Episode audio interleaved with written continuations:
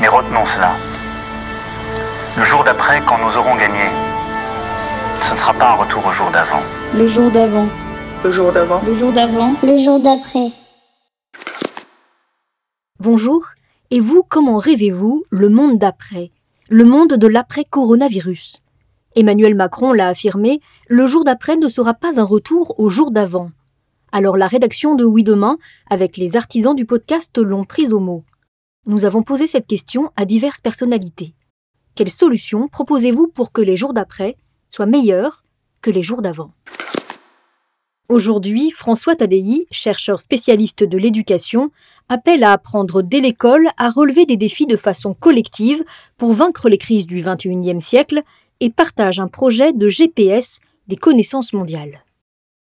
Dans cette crise, notre euh, manière spécifique en tant qu'humain de, de, faire face, c'est de prendre conscience et de collaborer. Euh, les virus, euh, eux, n'ont pas de conscience et n'ont pas de capacité à collaborer d'un bout à l'autre de la planète. Et je pense que cette capacité à travailler ensemble pour euh, trouver des solutions. C'est déjà très utile euh, aujourd'hui euh, pour faire face à tout un tas de difficultés. C'est ce que font les réanimateurs, c'est ce que font les makers qui travaillent avec les réanimateurs pour faire des masques ou pour faire des, respirateurs. C'est ce que font plein de communautés scientifiques, médicales, technologiques qui partagent en open source plein de solutions.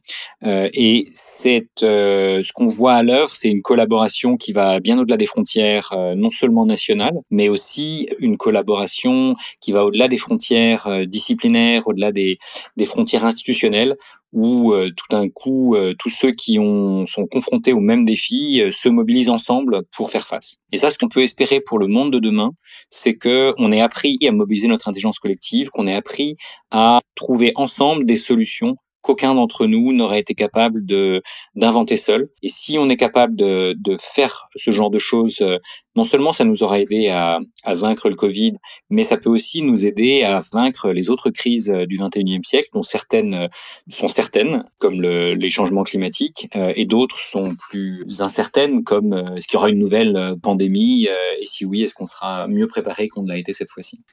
En fait, ce que je pense dont on a besoin, c'est une forme euh, pour le monde de demain de d'intelligence augmentée par euh, des logiques d'intelligence artificielle.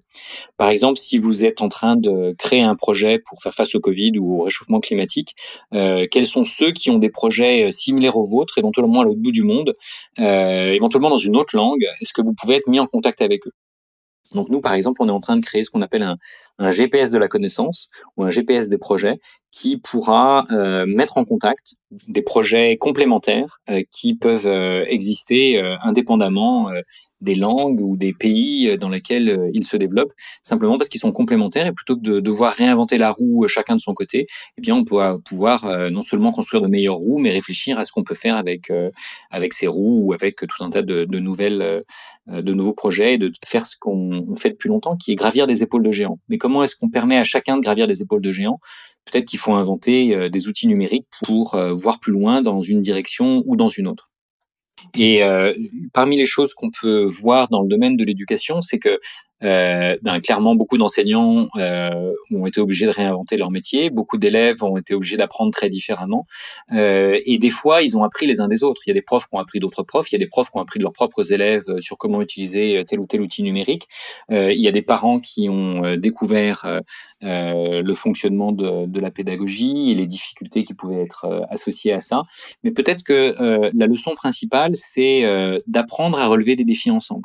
Et je pense que, en fait, notre école ne nous forme pas tellement à apprendre à relever des défis. Elle nous forme au mieux à connaître les solutions d'hier, euh, sans nécessairement nous les avoir mis dans le contexte dans lequel elles ont été développées.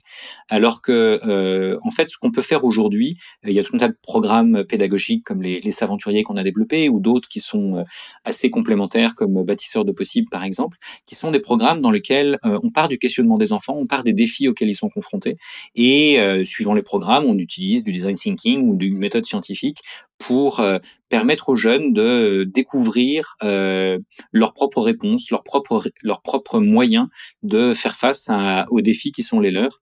Et ça, je pense que si on formait nos élèves, nos profs et, même tous les citoyens à être des des personnes capables de relever des défis, euh, quel que soit le monde de demain, il y aura des défis dedans.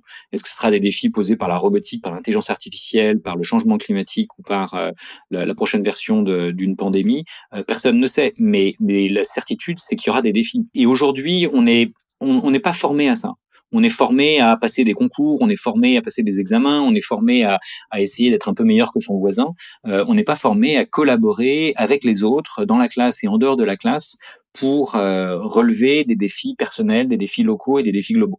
On pourrait apprendre à essayer au moins localement de trouver des solutions à nos défis euh, personnels et locaux en s'appuyant sur ce que d'autres ont fait ailleurs et en partageant les solutions locales que l'on peut avoir créées.